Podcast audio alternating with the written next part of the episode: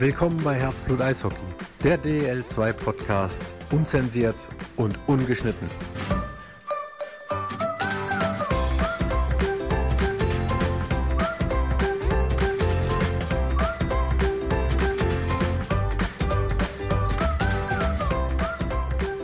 Servus, Gude und Hallo zu einer neuen Folge Herzblut Eishockey, der DEL2 Podcast. Wir nähern uns mit strammen Schritten Folge 100. Heute Folge Nummer 98, die wir auch heute wieder nicht alleine machen. Dazu aber später mehr. Erstmal ein herzliches Grüß Gott in den Osten der Republik. Hallo Denise. Hallo Thomas. Und auch wieder im äh, tiefen Süden mit dabei, mit Schnee oder ohne, weiß ich noch nicht, der liebe Felix. Ja, einen wunderschönen guten Abend tatsächlich ohne Schnee. Also am Wochenende hatten wir noch sauber Schnee, aber jetzt ist alles, alles grün. Leider. Aber wir können die Frage gleich mal weitergeben ins Allgäu. Wir haben nämlich heute Philipp Bidul zu Gast. Erstmal einen wunderschönen guten Abend, Philipp.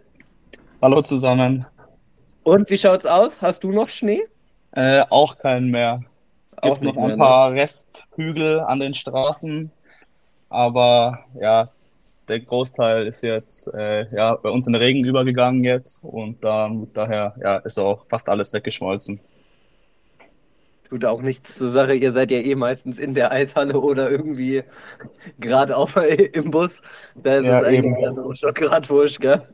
Ja, das stimmt. Freilufthalle war mal, aber jetzt ist alles geschlossen, da macht es keinen Unterschied mehr. Ja, wie, äh, wie ist das bei dir, wenn du dann doch mal irgendwie montags frei hast und es liegt Schnee? Du hast ja auch nicht so weit in die ersten Skigebiete. Ist das sowas, was du mal am freien Tag machst, mal Skifahren gehen? Also es hört keiner vom ESV zu, ähm, die brauchen keine Sorgen wegen Verletzungsgefahr haben. Äh, bei mir brauchen sie wirklich keine Sorgen machen. Ich kann zwar Ski und Snowboard fahren, mhm. habe ich früher gelernt, aber in den letzten Jahren ist es ein bisschen unter den Tisch gefallen, dadurch, dass die Saisons immer ja, lange und intensiv waren. Da nutze ich meine freien Montage lieber, um was anderes zu machen und mich nicht nochmal weiter ja, anzustrengen, einfach beim Ski oder Snowboardfahren. Nach der Saison dann gerne, aber in der Saison lasse ich das lieber. Hervorragende Einstellung. Äh, aus aktuellen Anlass, äh, als man noch Bahn fahren konnte in dieser Republik, gab es einen Sonderzug, der aus Richtung Kaufbeuren Richtung Bietigheim gerollt ist am vergangenen Wochenende. Äh, laut Kommentator wart ihr bei einem siegreichen Spiel auf dem Weg zurück im Zug. Wie war die Zugfahrt? Äh, sehr interessant, würde ich sagen. War mein erster Sonderzug und ich glaube auch der erste ja, für viele bei uns. Mhm wir sind ja eigentlich ein eingeschweißtes Team, also viele sind schon ja, länger beim ESV Kaufbeuren ja. dabei. Und ja, wegen Corona und ich glaube, deswegen war das jetzt der erste Sonderzug, der wieder stattgefunden hat. Ähm, war eine coole Sache. Wir waren dann quasi mit ungefähr 700 Fans zusammen quasi im Zug. Und ja, es gab neben dem Partywaggon, sag ich mal, oder auch ruhigere Abteile, ähm, hat man alles gesehen und hat man alles mitgenommen nach dem Sieg war es natürlich äh, ja eine ausgelassene Stimmung bei den Fans und auch bei uns war alles äh, sehr entspannt. Und dann haben wir da ja alle Eindrücke mitgenommen, würde ich sagen. In welchem Waggon warst du? In, in dem Partywaggon oder eher in dem ruhigeren? Äh, ich sage jetzt mal ganz demokratisch, ich bin auf jeden Fall von vorne bis hinten überall gewesen und habe natürlich äh, ja das volle Pensum ausgeschöpft. Und wer, wer voll aus der Mannschaft hat die ruhigen Waggons so gar nicht gesehen? Also wer war nur im Partywaggon? Das sind natürlich die Fragen, die die Fans am meisten interessiert, die nicht mit dabei waren. Äh, ich würde eher sagen, dass die jüngere Fraktion bei uns äh, mehr im Partywaggon war wie die ältere. Aber es waren schon alle wirklich überall. Dass man auch, ich weiß, es ist schwer zu sagen, alle Fans mal sieht oder ein bisschen mit denen quatschen kann. Aber ich glaube, es haben schon alle probiert, auch ja wirklich überall zu sein und auch jeden, der eine Frage oder Lust hatte, irgendwas zu quatschen oder so, dem haben wir dann ja probiert, den Wunsch zu erfüllen. Deswegen ja, genau. Ähm, tatsächlich, wenn man äh, über Party und Musik spricht, ähm, fällt mir ein Instagram-Post ein, wo du quasi die Warm-up-Playlist zusammengestellt hast, die ja auch recht kunterbunt war. Ich glaube, unter anderem Wolfgang Petri war mit drinnen. Ähm, hier habe ich sie da. Genau, Wolfgang äh, Petri, Markus ähm, und wirklich alles kunterbunt. Ist das so dann auch so deins, so diese Ballermann-Hits? Das, wo du, wenn du fortgehst, ähm, eher mal so hören willst? Äh, ich sag mal in Maßen eher. Also es ist nicht, was ich privat höre, aber ähm, ich habe da ein bisschen Gaudi mit den Jungs einfach gemacht. Mir waren die anderen Playlisten ein bisschen zu ernst. Und dann habe ich mir einfach mal gedacht, dann schmeiße ich mal so jemanden wie ein Wolle Petri auch mit rein. Um einfach, ja, und ich meine, ich habe auch den Sondern, ähm, ich habe Spaß, ich gebe Gas, ich gebe Gas zum Beispiel. Da habe ich dann gedacht, ja, sorge ich ein bisschen für Stimmung beim Warm-up. Und es hat auch, glaube ich, ganz gut geklappt. Also wir haben ja da gegen Rosenheim gespielt an dem Tag. Und ein, zwei junge Spieler, die ich kenne aus Rosenheim, haben auch gesagt, dass die Rosenheimer das auch recht witzig fanden. Und ja, so ist es dann zustande gekommen. Also ich höre das schon mal, aber nicht, dass ich jetzt sagen würde, das ist mein, wirklich mein privater Musikgeschmack. Alles gut. Stichwort Fans. Jetzt hast du ja gesagt, mit 700 auf dem Rückweg äh, im Zug gewesen. Jetzt seid ihr ja professionell im Sport unterwegs, aber sag mal aus deiner Sicht, wie wichtig ist dir, ist euch denn diese Unterstützung der Fans auch vor Ort? Spielt man dann anders? Spielst du dann anders? Ist das eine andere ja, Motivation? Oder sagst du, ja Gott, wir sind Profis, wir spielen auch vor nur fünf Leuten? Ähm, teils, teils würde ich sagen. Bei mir ist es so, in manchen Spielen, vor allem auswärts, fallen mir die, auf, die Auswärtsfans kaum mhm. auf. Und dann in Heimspielen oder wiederum anderen Auswärtsspielen hört man das schon oder bekommt es mit. Es ist, glaube ich, je nachdem, wie das Spiel gerade ist, ist es gerade wirklich eine intensive Phase.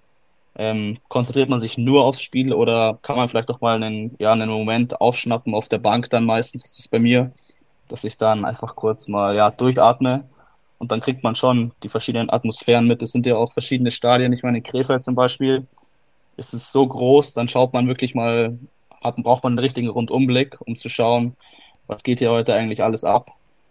Oder dann, ja, ein anderes Beispiel ist zum Beispiel Nauheim, da ist eher alles kleiner, alles zusammen. Da kann man dann mit einem Blick mal sehen, ja, der Nauheimer Fanblock ist immer gut gefüllt eigentlich. Das sieht man dann auch. Ja. Und bei uns zu Hause ist es sowieso für mich auf jeden Fall natürlich die beste Stimmung in der Liga. Unsere Fans sind da auf jeden Fall ganz vorne mit dabei. Und da nimmt man natürlich schon am meisten mit, glaube ich, zu Hause vor allem. Jetzt bist du ähm, ja quasi in Kaufbeuren eishockeytechnisch ähm, groß geworden. Äh, und äh, klar, einen kurze, kurzen Aufenthalt mal ähm, für acht Spiele beim EV Füssen oder auch mal fünf Spiele für Memmingen. Aber den größten Teil doch ähm, in Kaufbeuren. Was hat dich dazu bewegt, nicht so diesen klassischen Schritt, wie es viele dann in Richtung U15, U17 oder irgendwann machen, äh, dass man sagt, man geht Richtung Berlin, man geht Richtung Mannheim oder in die Akademie, sondern dass du gesagt hast, nee, ich bleibe hier in Kaufbeuren und ähm, probiere hier meinen Weg zu gehen? Ähm, ja, also durch die Jugendnationalmannschaften und so, in denen ich ja auch viel unterwegs war, habe ich das von anderen Jungs mitbekommen, wie es bei denen ist. Und dann hat, ja, hat sich bei mir auch ungefähr ab der U15 ja, herauskristallisiert, dass ich das schon professionell mal machen möchte. Und ähm, ja, dann war für mich einfach ähm, ja, der Punkt, in welcher Liga spielt man denn dann? Also wenn man zum Beispiel nach Köln oder Berlin wechseln würde oder Mannheim, und da war für mich einfach das Ding, dass Kaufbeuren in meinen Jahrgängen auch immer in der allerhöchsten Liga gespielt hat. Und somit ähm, hat sich für mich dann dieser, dieser Mehrwert einfach nicht so, ja, einfach abgesehen. Und dann war ich gerne in Kaufbeuren, weil es natürlich auch mein Zuhause war. Und ja, genau. Also das war eigentlich der größte Punkt, wieso ich nicht ähm, ja, weiter weg von zu Hause gewechselt bin. Einfach weil ich ähm, in der gleichen Liga auch zu Hause spielen konnte und die Nachwuchsförderung in Kaufbeuren sowieso auch top ist. Darauf wollte ich gerade mit hinaus. Ähm, Kaufbeuren ist ja sehr bekannt für seinen guten Nachwuchs, für die Ausbildung und man sieht es, glaube ich, auch an deiner Eiszeit gerade als U21 Förderspieler. Du bekommst wahnsinnig viel Eiszeit, wahnsinnig viel Trau Vertrauen und vor allen Dingen auch in den in Special Teams. Ähm, und du gibst das aber auch zurück. Aber ist das dann auch nochmal so ein Gedanke, okay, ich weiß, hier werde ich mit am besten ausgebildet? Ähm, durchaus, also diese Philosophie in Kaufbeuren, die wird ja auch nach außen so einfach vorgetragen, auch öffentlich. Und Jan Kaufbeuren hat mir einfach gefallen, dass die es nicht nur sagen, sondern auch machen. Das war damals schon bei zum Beispiel Leute wie Tim Wohlgemuth, den kenne ich auch persönlich. Der war einige Jahre älter, also und bei dem war das damals schon so. Und so hat sich das dann immer weiter durchgezogen. Dann kam Markus Lillich, hat immer früher gespielt, der Pfaffengut, beide, die wurden immer rangeführt. Und dann war für mich einfach auch das Ziel, erstmal natürlich in Kaufbeuren Profi zu werden. Und dann auch, ja, über die DNL dann in die erste Mannschaft gerutscht, einfach, wie sich so für den Kaufbeurer irgendwie gehört. Und wie du sagst, mit den Eiszeiten, es war letztes Jahr schon so, in meinem ersten Jahr konnte ich mich kaum beschweren über Eiszeit. Da habe ich dann auch mal Stürmer gespielt, wenn es sein musste, wenn ich mal aushelfen wollte oder musste, dann habe ich einfach gesagt, ja, dann spiele ich einfach für die Jungs und für die Eiszeiten. Dieses Jahr ist es ja genau mit einem Unterzahl dazugekommen, dass ich in einem Special Team eingesetzt werde. Und ja, ich kann mich gar nicht beschweren über die Eiszeit oder über alles andere. Ich bin sehr zufrieden. Du bist ja aber grundsätzlich eher Verteidiger, auch wenn du schon mal Stürmer gespielt hast. Sagst du, man hat es als U21-Spieler als Verteidiger schwerer aufzufallen, auch wenn man eine solide Leistung macht? Also bei den Stürmern, man guckt automatisch immer auf die Scorerpunkte. Ähm, ja, das kommt auch immer drauf an. Ich würde das nicht so direkt sagen, weil es kommt viel oft bei den Mannschaften an, auch bei anderen Mannschaften, ob man in einer Top-Reihe zum Beispiel spielt da fallen mir jetzt gerade die Regensburger ein. Die erste Reihe sind die ersten drei Plätze in der Scorerliste. Ist natürlich ein krasser Vergleich. Aber ich sag mal, wenn da jetzt ein junger Spieler mit drin würde, der würde ja, auf kurz oder lang Punkte mitmachen zum Beispiel. Und als Verteidiger ist es natürlich, man spielt kein Powerplay. Da machen viele Verteidiger ihre Punkte. Und dann ist es natürlich schon etwas schwerer, wie als Stürmer äh, seine Punkte zu machen. Aber dafür hat man halt ja andere Qualitäten. Und da gehört auf jeden Fall ein solides Spiel dazu, um halt auch ja, das Vertrauen vom Trainer zu bekommen. Man kann natürlich ein voll offensiver Verteidiger sein und in jeden Rush mitspringen, dann macht man vielleicht mehr Punkte. Aber ob das dann äh, hinten so gut läuft, ist dann die andere Frage. Gibt ja auch die vom Felix oft zitierten Stay ganz daheim Verteidiger, die gehören ja auch dazu, ist ja auch schließlich ein Mannschaftssport. Nichtsdestotrotz hast du schon zwei Tore diese Saison äh, auf deiner Habenseite stehen und mir sagte mal ein Eishockeyspieler, der nie, auch nicht so ganz so viele Tore schießt, er überlegt sich tatsächlich auch ausgefeiltere Torjubel, wenn er tatsächlich mal trifft. Ist das ein Thema bei dir oder bei euch? Überlegt man sich sowas oder ist das wirklich nur eine einzelne Meinung? Äh, bei mir ist es eher andersrum dadurch, dass ich jetzt die letzten Jahre nicht so viele Tore geschossen habe, weiß ich gar nicht, was ich machen soll ja. beim Jubeln. Ähm, zum Beispiel in der DNL war das ganz anders. Da hat man mal mhm. fünf, sechs, sieben, acht Tore geschossen in der Saison. Da hat man sich vielleicht ja. noch was ausgedacht. Aber auch bei meinem ersten Tor dieses Jahr, das war im Derby gegen Landshut, da wusste ich gar nicht genau, was ich machen soll. Da cool. habe ich einfach klassisch die Hände ja, zum Himmel gereckt und mich einfach ja. gefreut, weil es ein Derby-Tor war, gleich doppelt. Und ja, also ich denke mir da jetzt nichts vorher aus. Du als Eigengewächs äh, hast zum Thema Derby sicherlich auch eine eigene Meinung. Wir diskutieren kontrovers, was ist eigentlich ein Derby? Ähm, was macht ein Derby für dich aus und gibt es für dich das eine Derby aus deiner, eurer Sicht? Ähm, ja, das Derby wird natürlich auch von den Fans mitgeprägt, muss man so sagen. Und bei uns jetzt, glaube ich, in Kaufbeuren gibt es ja zwei Derbys. Einmal Landshut und einmal Ravensburg. Und ich glaube, ja, das Landshuter Derby geht weit in der Geschichte zurück, was ja. früher vorgefallen ist. Ich habe da auch die Geschichte jetzt ab, abgehackt oder sage ich mal mitbekommen. Und ich glaube, dass das halt bei unserer Fankultur, vor allem bei den Kopfbeurern, da gibt es viele Alteingesessene, mhm. für die ist da schon eine Grenze damals überschritten worden. Und deswegen ähm, ist das, glaube ich, unser echtes Derby mit Landshut. Und ja, mit Ravensburg ist es auch da geht es auch mehr um die Fans, glaube ich, dass mhm. die sich mhm. einfach nicht gut verstehen und dass das sich deswegen ja zu so einem ja, Risikospiel, wie man so schön sagt, ähm, hochgeschaukelt hat. Und deswegen sind das unsere zwei Derbys für Kaufbeuren jetzt, sage ich mal. Wunderbar. Felix? Ja, Philipp, du hattest letztes Jahr tatsächlich die, die Ehre mit der U2, äh, mit der U20 bei der WM teilzunehmen. Ähm, Viertelfinale habt ihr äh, letztes Jahr geschafft. Wie, wie war die Erfahrung für dich? Was konntest du speziell aus dieser WM mitnehmen? Ich meine, das war letztes Jahr dann auch deine erste erste Profisaison, dann kombiniert noch, dass man ähm, über Weihnachten bzw. über Silvester mal kurz ähm, eine WM spielt gegen Spieler, die möglicherweise ähm, irgendwann mit zu den Besten der Welt gehören. Ähm, was hast du da alles äh, für Unterschiede wahrgenommen und ähm, für Erfahrungen auch mitgenommen? Aus ganz, ganz viele Erfahrungen und vor allem Eindrücke. Ähm, es ging bei uns los mit der Vorbereitung, die wir in Kanada absolviert haben. Das war auch ein bisschen eine Neuheit, glaube ich, beim DB, dass sie das mal so, so probiert haben. Da waren wir erstmal dann an, einem, ja, an einer Universität untergebracht zur Vorbereitung und hatten da ein paar Vorbereitungsspiele und Trainingseinheiten. Und dann, als wir ja von dieser Uni nach Halifax dann geflogen sind, wo ein Austragungsort von der WM war, also wo unsere Gruppe gespielt hat, ja, ist man halt in die Halle reingekommen von den Halifax Mooseheads. Das ist ja eine Nachwuchsmannschaft. Dann sieht man da, ja, diese Halle, 14.000 Leute passen rein und dann denkt man sich schon so, oha, hier geht wirklich was ab. Dann hat man ja die ersten Vorbereitungsspiele angeschaut. Wir haben dann erstmal Kanada gegen Finnland angeschaut. Dann sieht man da direkt den Conor Bedard, wie er links oben einen Winkel reinsetzt und man schaut sich das von oben an und alle rasten ja wirklich aus. Die Kanadier sind ja Eishockey verrückt.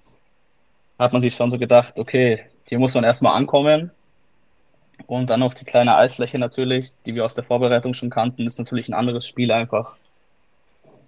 Und ja, so ist dann auch das Turnier, glaube ich, verlaufen. Wir haben eigentlich gegen Schweden das erste Spiel sehr gut gespielt, wie dieses Jahr bei der U20 ja auch. Da haben die Jungs ja das erste Spiel sogar gewonnen gegen die Finnen. Und bei uns war das ja auch, wir haben 1-0 verloren und jetzt im Nachhinein würde ich sagen, dass auf jeden Fall ein Punkt verdient gewesen wäre damals. Und ja, dann die anderen Gruppenspiele waren einfach gegen Kanada zum Beispiel. Da hat man einfach gemerkt, dass ja, deren Team aus NHL-Spielern besteht. Es war einfach ein ganz anderes Level, ein ganz anderes ja, Niveau. Und ich fand, auf dem Eis hat sich das gar nicht so krass angefühlt. Aber wenn man sich dann die Videos im Nachhinein anschaut, was die für Detailarbeit leisten, das stimmt halt einfach fast alles bei denen. Und desto höher das Niveau ist, desto mehr, ja, sind diese Details einfach wichtig. Und ja, das hat man da einfach dann komplett gemerkt auf der kleineren Eisfläche. Noch weniger Zeit, noch weniger Raum.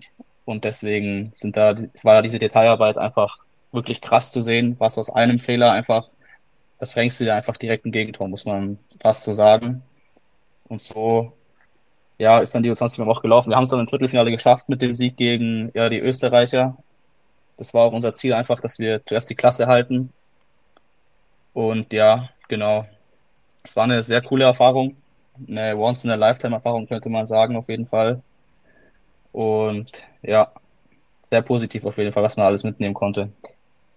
Ja, jetzt gibt es ja ganz, ganz viele Spieler wie, wie Luca Hauf oder auch ähm, Julian Lutz, die, die gesagt haben, okay, sie gehen nicht den Weg in Deutschland, sie probieren es ähm, in Nordamerika über die, über die Junior Leagues. Wäre wär das tatsächlich für dich auch so eine Option, nochmal zu sagen, okay, ich, ich probiere Übersee, wenn da ähm, vielleicht äh, der ein oder andere sagt, jo, wir haben Interesse an dir? Ähm, ich glaube jetzt nicht mehr. Das war mal ein Thema für mich, als ich ein bisschen jünger war. Aber dann habe ich mich vor allem für die, ja, für die Schule in Deutschland noch entschieden. Die habe ich, habe mein Abi noch nebenher gemacht, neben dem Eishockey. Und ähm, ja, das war mal kurz im Raum gestanden, aber ich habe mich eigentlich dafür entschieden gehabt, direkt von Anfang an, dass ich zu Hause bleiben will und ja, da quasi meinen schulischen Weg und auch mein Eishockey, wie ich schon gesagt habe, einfach auf mhm. höchstem mhm. deutschen, deutschen Niveau fortzuführen. Aber natürlich die Jungs, die ähm, das in Übersee machen, man sieht schon, dass da auch wirklich was bei rumkommt. Die Spieler, die da machen, werden natürlich top ausgebildet, ist gar keine Frage. Aber für mich war das jetzt eher ähm, nur kurz im Raum gestanden und den Gedanken habe ich dann auch äh, schnell einfach ja unter den Tisch fallen lassen. Sind ja bei so einer äh, Junior-Veranstaltung natürlich auch ein paar Scouts anwesend.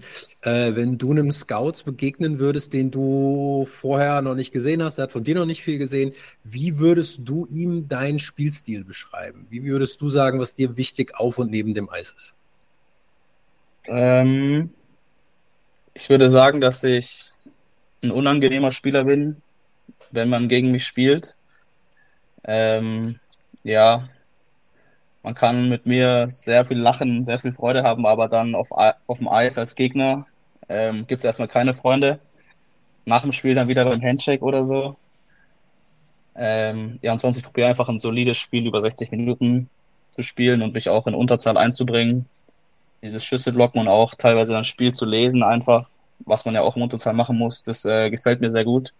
Deswegen würde ich sagen, dass ich einfach, mhm. dass meine erste Priorität ist, ähm, hinten gut zu spielen, einen guten ersten Pass zu spielen und mich, wenn es geht, vorne mit einzuschalten.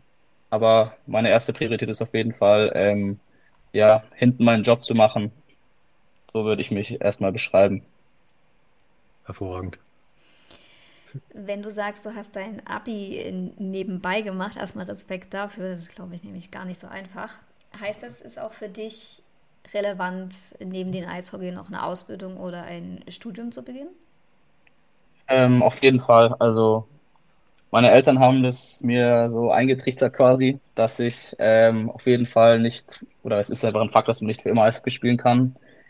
Und es ist auch nicht sicher, dass man ähm, sich, man dann so viel Geld verdient, dass man nie wieder arbeiten muss. Ich glaube, das schaffen die allerwenigsten, vor allem in Deutschland, dass man einfach ja so viel beiseite legen kann, dass man davon ja für immer leben kann. Und deswegen glaube ich, ist man ja mit dem Abitur einfach am besten aufgestellt. Man kann studieren, man kann eine Ausbildung machen, dann seine Ausbildung verkürzen vielleicht, wenn man Abitur hat. Sowas ist mir dann durch den Kopf gegangen. Und dann habe ich das einfach ja durchgezogen während dem Eishockey. Ich meine, es war immer so, auch wenn man, als man kleiner war, ist man auch zur Schule gegangen und hat dann nebenher auch Eishockey gespielt.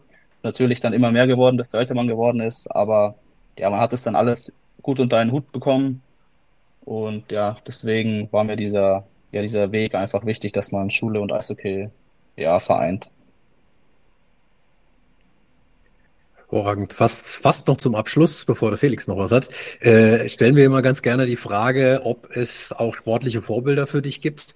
Äh, gibt es da einen Spieler, wo du sagst, jawohl, zu dem habe ich immer schon gerne aufgeschaut, beziehungsweise ähm, in, in seiner Spielweise erkenne ich mich wieder? Ähm, würde ich gar nicht so sagen, muss ich ehrlich sagen. Ich war früher Stürmer mal, bis ich so mhm. 13, 14 war. Da hatte ich ähm, ja, irgendwie den Sidney Crosby, glaube ich, hat, haben alle bei uns aus der Generation als Vorbild, weil der damals einfach ähm, der krasseste war oder der beste. Und dann, als ich ja den Verteidiger umgeschult wurde, sage ich mal, da war ich, glaube ich, schon ein bisschen zu alt dann, um einfach zu sagen, ja, das mhm. ist jetzt mein absolutes Vorbild. Deswegen würde ich eher nicht sagen, dass ich mich in irgendeiner Spielweise so sehe. Jetzt lass uns noch mal, noch mal ganz kurz ähm, tatsächlich auf die Saison eingehen. Ihr habt ja letztes Jahr schon eine Saison gespielt, wo ihr alle so ein bisschen überrascht habt. Dieses Jahr ähm, bestätigt ihr quasi nur die Saison, was heißt nur, aber ihr bestätigt die Saison vom, vom letzten Jahr, steht jetzt gerade auf dem direkten Playoff-Platz mit Heimrecht, habt aber allerdings, ich weiß ja nicht, ob euch das so bewusst ist, ähm, habt aber allerdings nur, ich glaube, sechs Punkte aus den letzten fünf Spielen geholt, also von 15 möglichen sechs Punkte geholt. Achtet man da auf sowas, ähm, dass man jetzt gerade vielleicht irgendwie in so einem in kleinen Dump ist oder ist das jetzt äh, gerade auch, ähm, wenn man sagt, wir haben jetzt Ende Ende Februar, so lang ist jetzt auch gar nicht mehr, dass man jetzt sagt, okay, scheißegal, ähm, was wir gerade die letzten Spiele gespielt haben, jetzt probieren wir die die letzten zwölf, äh, zwölf Spiele ähm, einfach alles rauszuholen, was irgendwie noch geht und ähm, schmeißen jetzt alles in eine Waagschale. Ähm, also die Tabellensituation ist uns auf jeden Fall bekannt und auch ja unsere Form. Ich würde gar nicht sagen, dass wir ein Formtief haben, aber wie du sagst, wir haben jetzt die letzten Spiele nicht so die Punkteausbeute gehabt, wie man sich natürlich wünscht. Und die Tabelle ist ja also wirklich brutal Total knapp dieses ja. Jahr. Das ist ja wirklich also unglaublich eigentlich, dass jeder gegen jeden gewinnt. Und ja, unser Ziel sind einfach die Playoffs. Und da fehlen uns noch ein paar Punkte, das ist klar, weil auch die anderen Mannschaften, wie schon das ganze Jahr so war, da wird jetzt keiner anfangen, jedes Spiel zu verlieren oder jedes Spiel zu gewinnen. Ähm, wir haben einfach gesagt, dass wir konstant weiter punkten wollen. Und ähm, ja, dann können wir hoffentlich unsere Leistungen in den Playoffs ähm, steigern im Gegensatz zu letztem Jahr. Das war ja extrem bitter bei uns letztes Jahr, da ging gar nichts mehr. Und das wollen wir dieses Jahr besser machen. Wie, wie, wie, bist du? Ich, ich habe ähnliche Frage letztes Jahr, äh, letzte Woche auch schon an Justin Biesing äh, gestellt. Wie, wie geht man dann als junger Mensch ähm, um? Du spielst wirklich eine fantastische Hauptrunde, übertriffst alle Erwartungen und dann fliegst du mehr oder weniger sang- und klanglos im, in den Playoffs raus und kannst das gar nicht so wirklich ummünzen, was du dir in der Hauptrunde aufgebaut hast. Das ist ja auch immer Fluch äh, und Segen zugleich in den Playoffs. Ähm, es war wirklich krass letztes Jahr. Ich habe mich kurz vor Ende äh, verletzt gehabt noch bei uns in der Hauptrunde und bin dann erst zum dritten Playoff-Spiel wieder reingekommen, als ich wieder fit war und habe die ersten zwei Spiele dann quasi von der Tribüne angeschaut. Und es waren einfach ja Spiele auf Messerschneide, wie es halt in den Playoffs so ist. Und da hat Nauheim für mich persönlich zweimal das glücklichere Ende gehabt für sich. Nicht unverdient, aber sie waren einfach glücklicher am Ende. Und dann fängt natürlich jeder an zu denken, okay, jetzt sind wir 2-0 hinten, wir müssen jetzt wirklich mal gewinnen, sonst sind die 3-0 vorne und dann ist es natürlich noch viel schwerer, ja, die Serie wieder an sich zu reißen. Und ja, ich glaube, wir haben das dann einfach nicht geschafft, unser Spiel auf die Kette zu bekommen. Die Nauheimer hatten einen brutalen Lauf in den ganzen Playoffs dann. Das ist kein Geheimnis gewesen, dass sie dann nach Kassel noch geschlagen haben und ins Finale gekommen sind. Bei denen lief einfach sehr viel und bei uns lief sehr wenig. Und ja, so ist es dann in der Liga, wo alle Teams ungefähr auf einem Niveau sind. Und da ja, sind wir über den Kleinigkeiten, die ich vorher angesprochen habe. Ja, die machen dann einfach den Ausschlag, dass man 4-0 rausfliegt. Ich würde jetzt nicht sagen, dass wir verdient 4-0 rausgeflogen sind, aber Nauheim ist nicht unverdient mit 4-0 weitergekommen. Kann man aus solchen Situationen aber auch etwas lernen oder etwas mitnehmen? Ich stelle es mir auch trotzdem schwierig vor, weil A, jedes Jahr ist es wieder neu und man macht sich wieder den Druck. Ist er dann trotzdem wieder in der Situation? Aber kann man dennoch irgendwas mitnehmen? Ich glaube schon, dass wir was mitgenommen haben vom letzten Jahr.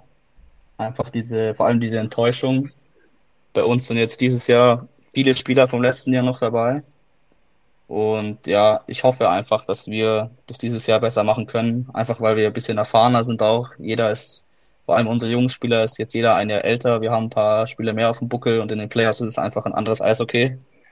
Das haben wir uns sozusagen letztes Jahr ein bisschen angeschaut und dieses Jahr können wir dann hoffentlich auch äh, gut mitspielen.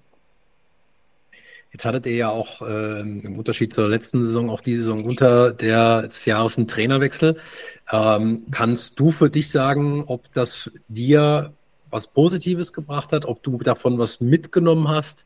Wie hat sich dein Spiel vielleicht auch dadurch geändert oder lief einfach alles so weiter wie vorher? Nur für dich persönlich. Ähm, mein Spiel ist, würde ich sagen, ein bisschen offensiver geworden. Mhm. Wir haben unser defensives System behalten, würde ich einfach mal so sagen, ja. aber in der Offensive ein paar mehr Freiheiten bekommen.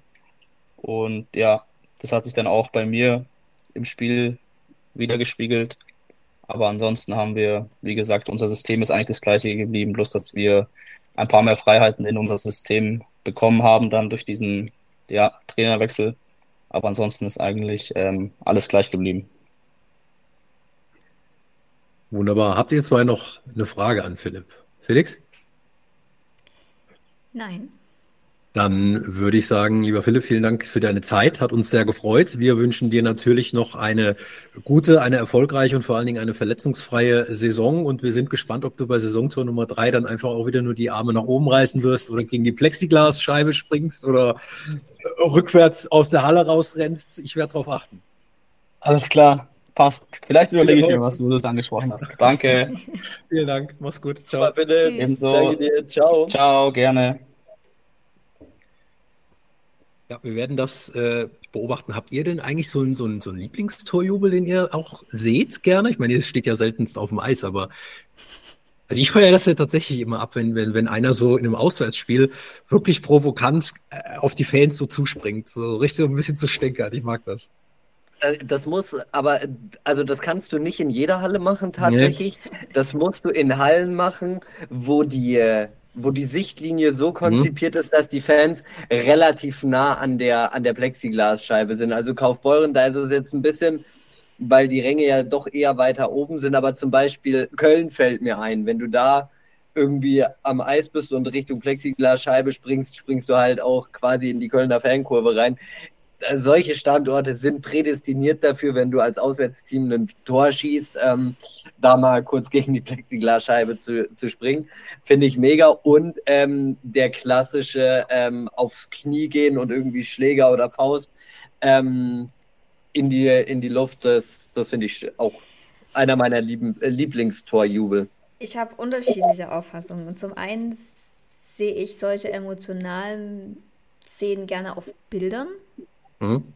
Also ich kriege das im Stadion, glaube ich, gar nicht mal immer so mit, wie emotional der Torjubel ist. Ähm, aber auf den Bildern, wenn es festgehalten wird, das ist faszinierend. Allerdings bei dem Wort provozieren, wobei man das ja auch immer wieder, was ist provozieren, was ist nicht provozieren, ähm, so oder so sehen kann, sehe ich eher die Nachrichten der Fans dann vor mir, wenn es solche Torjubel gibt, die dann schreiben. Ach ja, ja ich sag mal, wenn, wenn man einfach nur sein, seine Freude rauslässt und man springt dann halt dahin, ich meine, bei einem Auswärtsspiel ist die Wahrscheinlichkeit, äh, Heimfans vorzufinden, ja, ich groß. Sag, meine ja, was ist am Ende? Ja, ich weiß schon. Jeder fühlt sich anders provoziert ja, oder nicht provozieren. Ne? Das, aber auf Bildern habe ich sehr gern die Emotion. Gegen den modernen Torjubel gab es mal so ein Shirt, so ein T-Shirt von elf Freunde, als damals äh, hier Luca Toni, dem Fußball, so einen Ohrschrauber gemacht hat und alles äh, wenn das, wenn das wirklich schon so, so ohne jedwede Emotion ist, sondern einfach nur, ja, ja, ist mein Markenzeichen, ha, mache ich so wie Ronaldo, ist, finde ich, auch irgendwo ein bisschen affig. Aber wenn es irgendwo so wirklich aber, so. Aber es gibt in manchen Sachen ist es ja wirklich ein Markenzeichen, gerade beim Fußball. Ah. Du sagst jetzt Luca Toni mit dem Ohrschrauber, Miro Klose mit dem Rückwärtssalto, der hier. Hat er aber schon später nicht mehr so oft gemacht, weil er hat er mal nee, gesagt, er wurde zu alt für. ja. Aber ich, ich bin auch mit ja. einem ähm, Salto schlagenden Miro Klose groß geworden. Und das ist für mich kein moderner Torjubel, das war sein Markenzeichen. Und das mhm. hat jeder gerne gesehen. Also lass die Leute einfach machen. Es bleibt spannend. Jetzt habe ich tatsächlich mal eine Frage. Ne? Hm. Ähm, ich habe ja das ein oder andere Mal schon ein bisschen suffisant Richtung Kassel gesprochen. Ähm, was passiert, wenn Kassel Bad Nauheim in den Playoffs bekommt? Jetzt stelle ich die Frage andersrum. Was passiert jetzt mit Bad Nauheim, wenn Bad Nauheim Kassel in den Playoffs bekommt und Daniel Weiß, das absolute Playoff-Monster von letztem Jahr, auf einmal ähm, ein Husky-Trikot anhat? Ja, das ist eine gute Frage. Also ich sag mal so, ähm, man, man hat es damals äh, weiß geholt, auch mit der Begründung, ja, wir brauchen ihn für die Playoffs. Hast du, hast du völlig recht.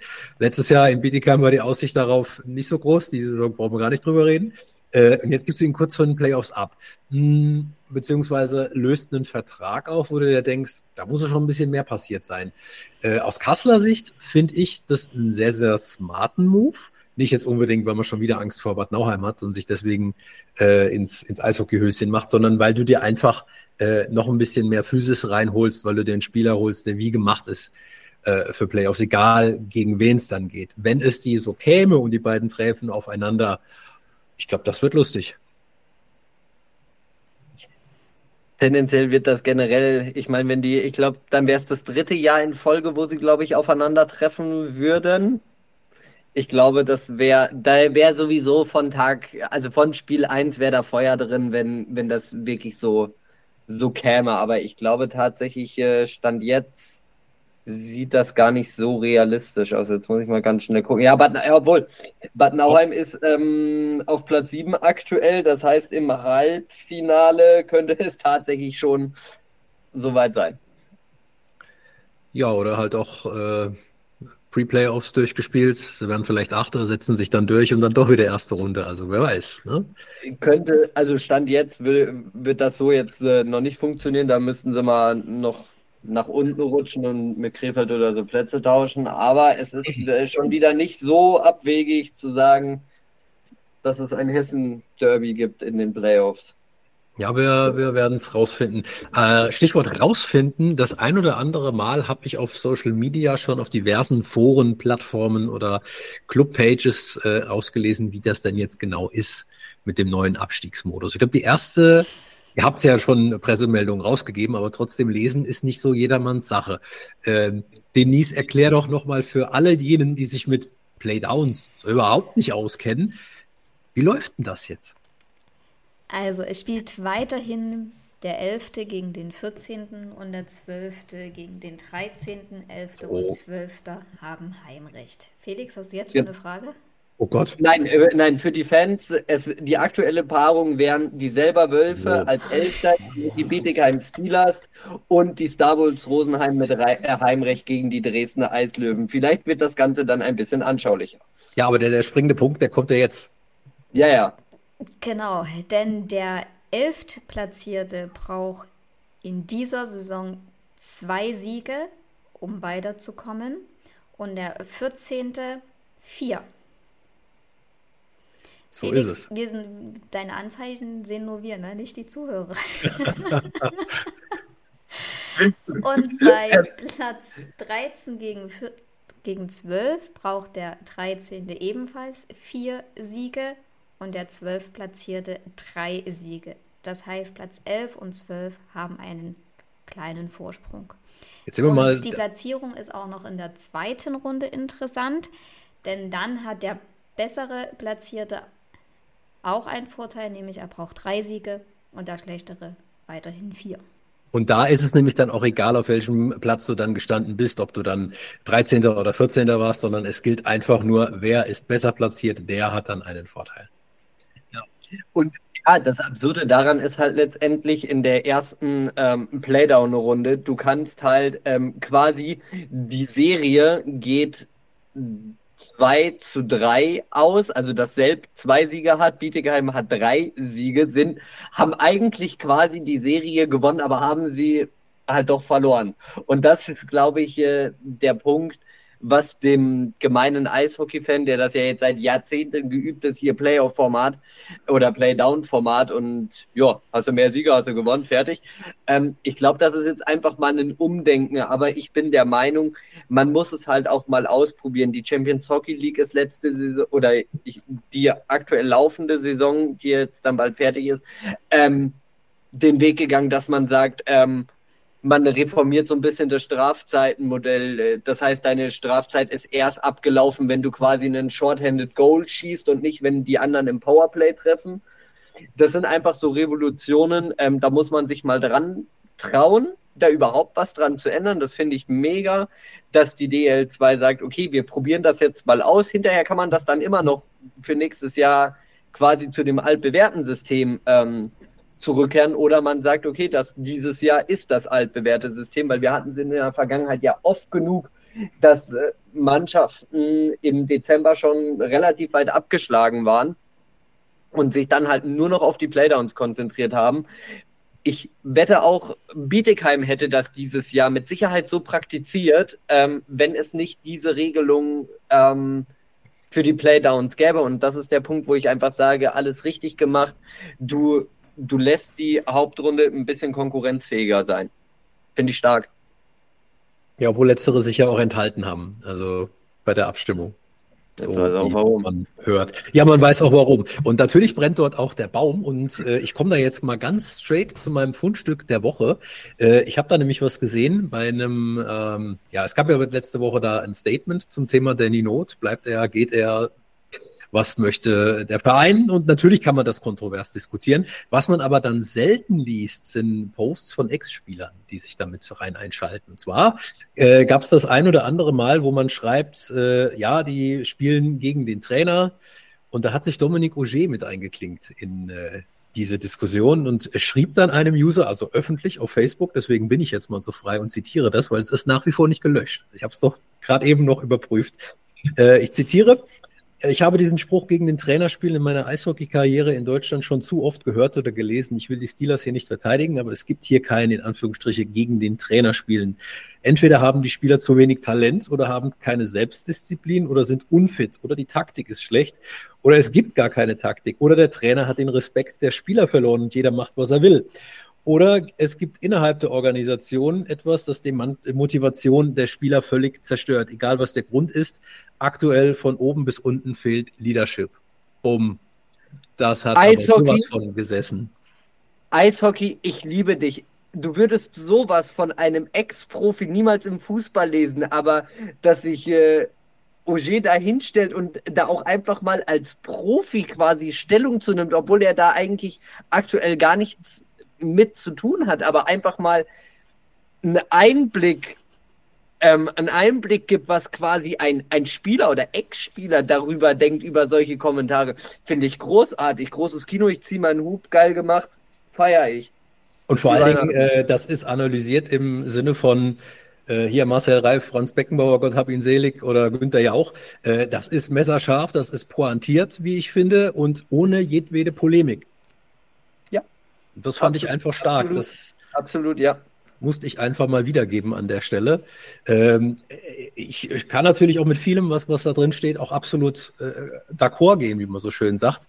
Ähm, denn wenn ich mir auch gerade anschaue, wie man mit Rückschlägen, du hast ja gerade eben die Frage an unseren Gast oder letzte Woche an unseren Gast gestellt, äh, guckst du nur das Spiel gegen Selb an, äh, du gehst äh, ja in Führung, du kriegst dann mal drei Stück und im letzten Viertel brichst du einfach nur ein.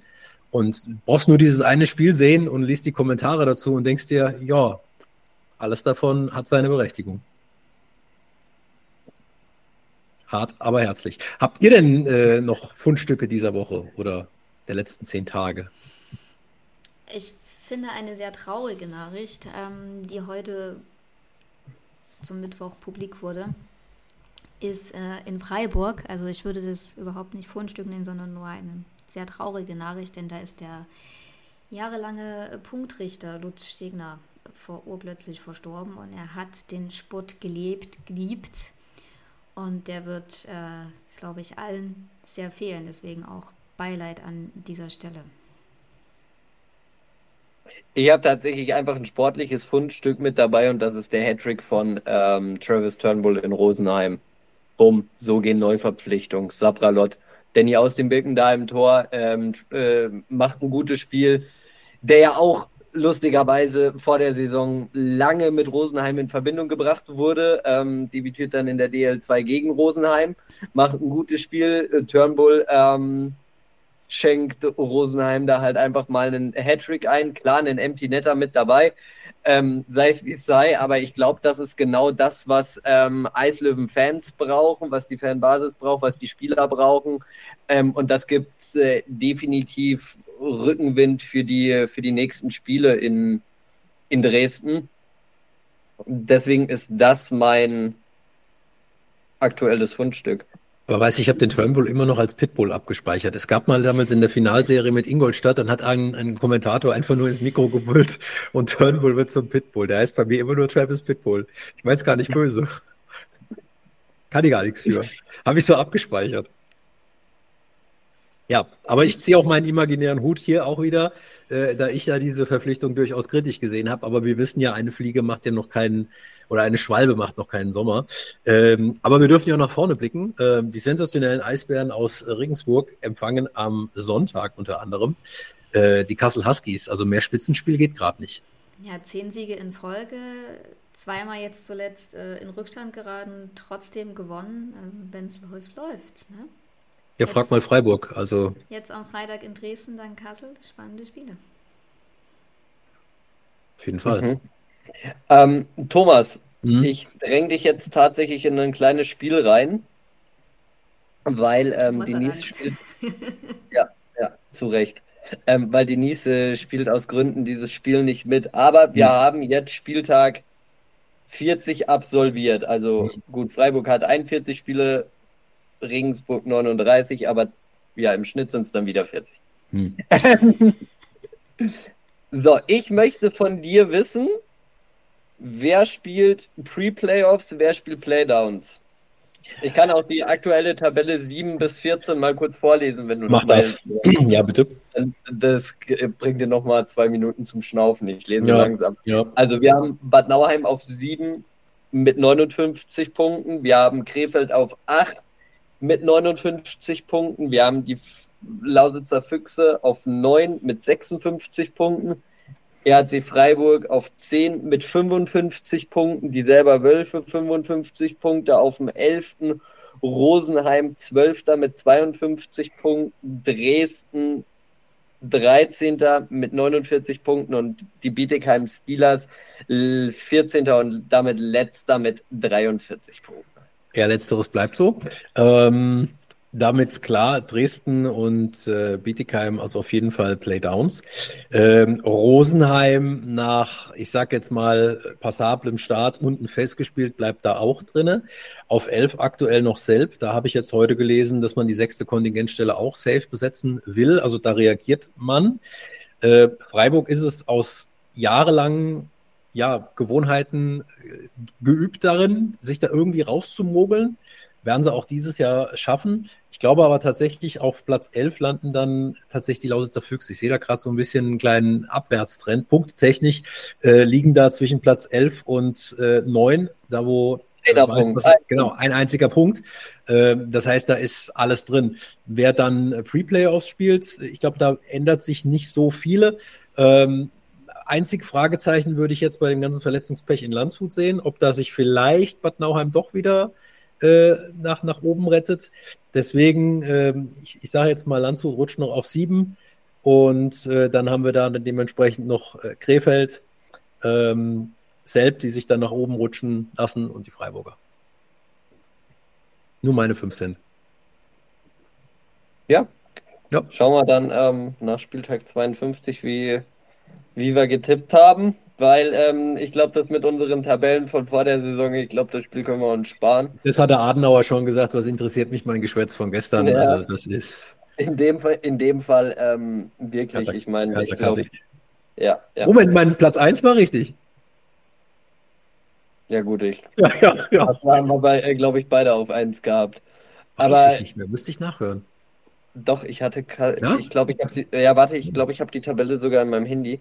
ist ja unfassbar. Ähm, tja, so, weißt, das ist halt, der, das ist halt der Unterschied zwischen uns zwei beiden. Du schreibst das auf dem Zettel auf, dann verlierst du den Zettel oder schmeißt ihn in den Müll. Ähm, dass ich mein Handy in den Müll schmeiß, das passiert äußerst selten. Ja, wer schreibt, der bleibt.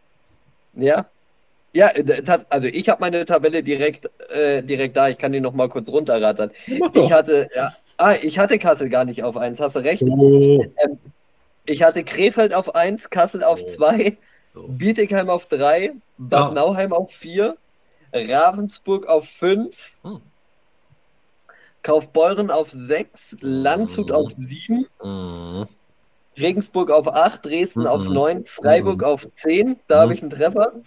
Rosenheim auf 11, Lausitz auf 12, mhm. Selb auf 13 und 14 Krimitschau. Müssen wir nochmal ran. Da, ja, ähm, da sieht man mal, dass diese ganzen Saisonvorschauen ähm, komplette Makulatur sind. Ähm, und dass am Ende doch alles anders kommt, wie man denkt. Aber ist nie genau das das Schöne? Aber absolut. Ich glaube, das ist wirklich mit Abstand die geilste Saison seit, seit langem. Also es war die letzten Jahre immer eng, aber dieses Jahr ist wirklich unfassbar. Ähm, wie Philipp vorher auch schon gesagt hat, äh, nicht nur, es kann jeder jeden schlagen, sondern es schlägt jeder jeden. Also wir reden hier nicht mehr im Konjunktiv, sondern wir reden hier von so ist es. Und das ist einfach das Geilste. Aber nochmal was anderes. Ich bin jetzt nicht so ganz so gut in in Mathe. Aber kann das sein, dass wir unser 100, unsere hundertste Folge quasi zu dem Hockey Outdoor Triple produzieren? Man munkelt. Das ist genau, ja. Also ich habe jetzt gerade noch mal gerechnet, wenn wir im zwei Wochen Rhythmus weitermachen, ist es das Outdoor Triple. Was für ein Zufall! Ja, aber ohne mich. Warum? Warum? Weil ich glaube, wir von A nach B renne und wieder zurück. Sie trugen weiße Gewänder und irrten planlos umher, stand genau. übrigens schon in der Bibel. So. Religionsunterricht am Abend. Aber das wäre ja mal ein Plan, dass wir vielleicht die hundertste direkt in Klingenthal machen. Wir werden sehen. Wir sind ja noch ein paar Wochen Zeit. Genau, jetzt gucken wir erstmal, was am Wochenende passiert und äh, bleiben weiterhin gespannt wie ein Flitzebogen und sehen uns, so der Herrgott will, in äh, roundabout zehn Tagen wieder, zufolge dann Nummer 99. Frisch und munter. Äh, in diesem Sinne, kommt gut durchs, äh, ja, durchs Wochenende und wir hören uns wieder beim nächsten Mal. Ich sage ciao und bis zum nächsten Mal. Tschüss. Bis bald, macht es gut. Ciao, ciao.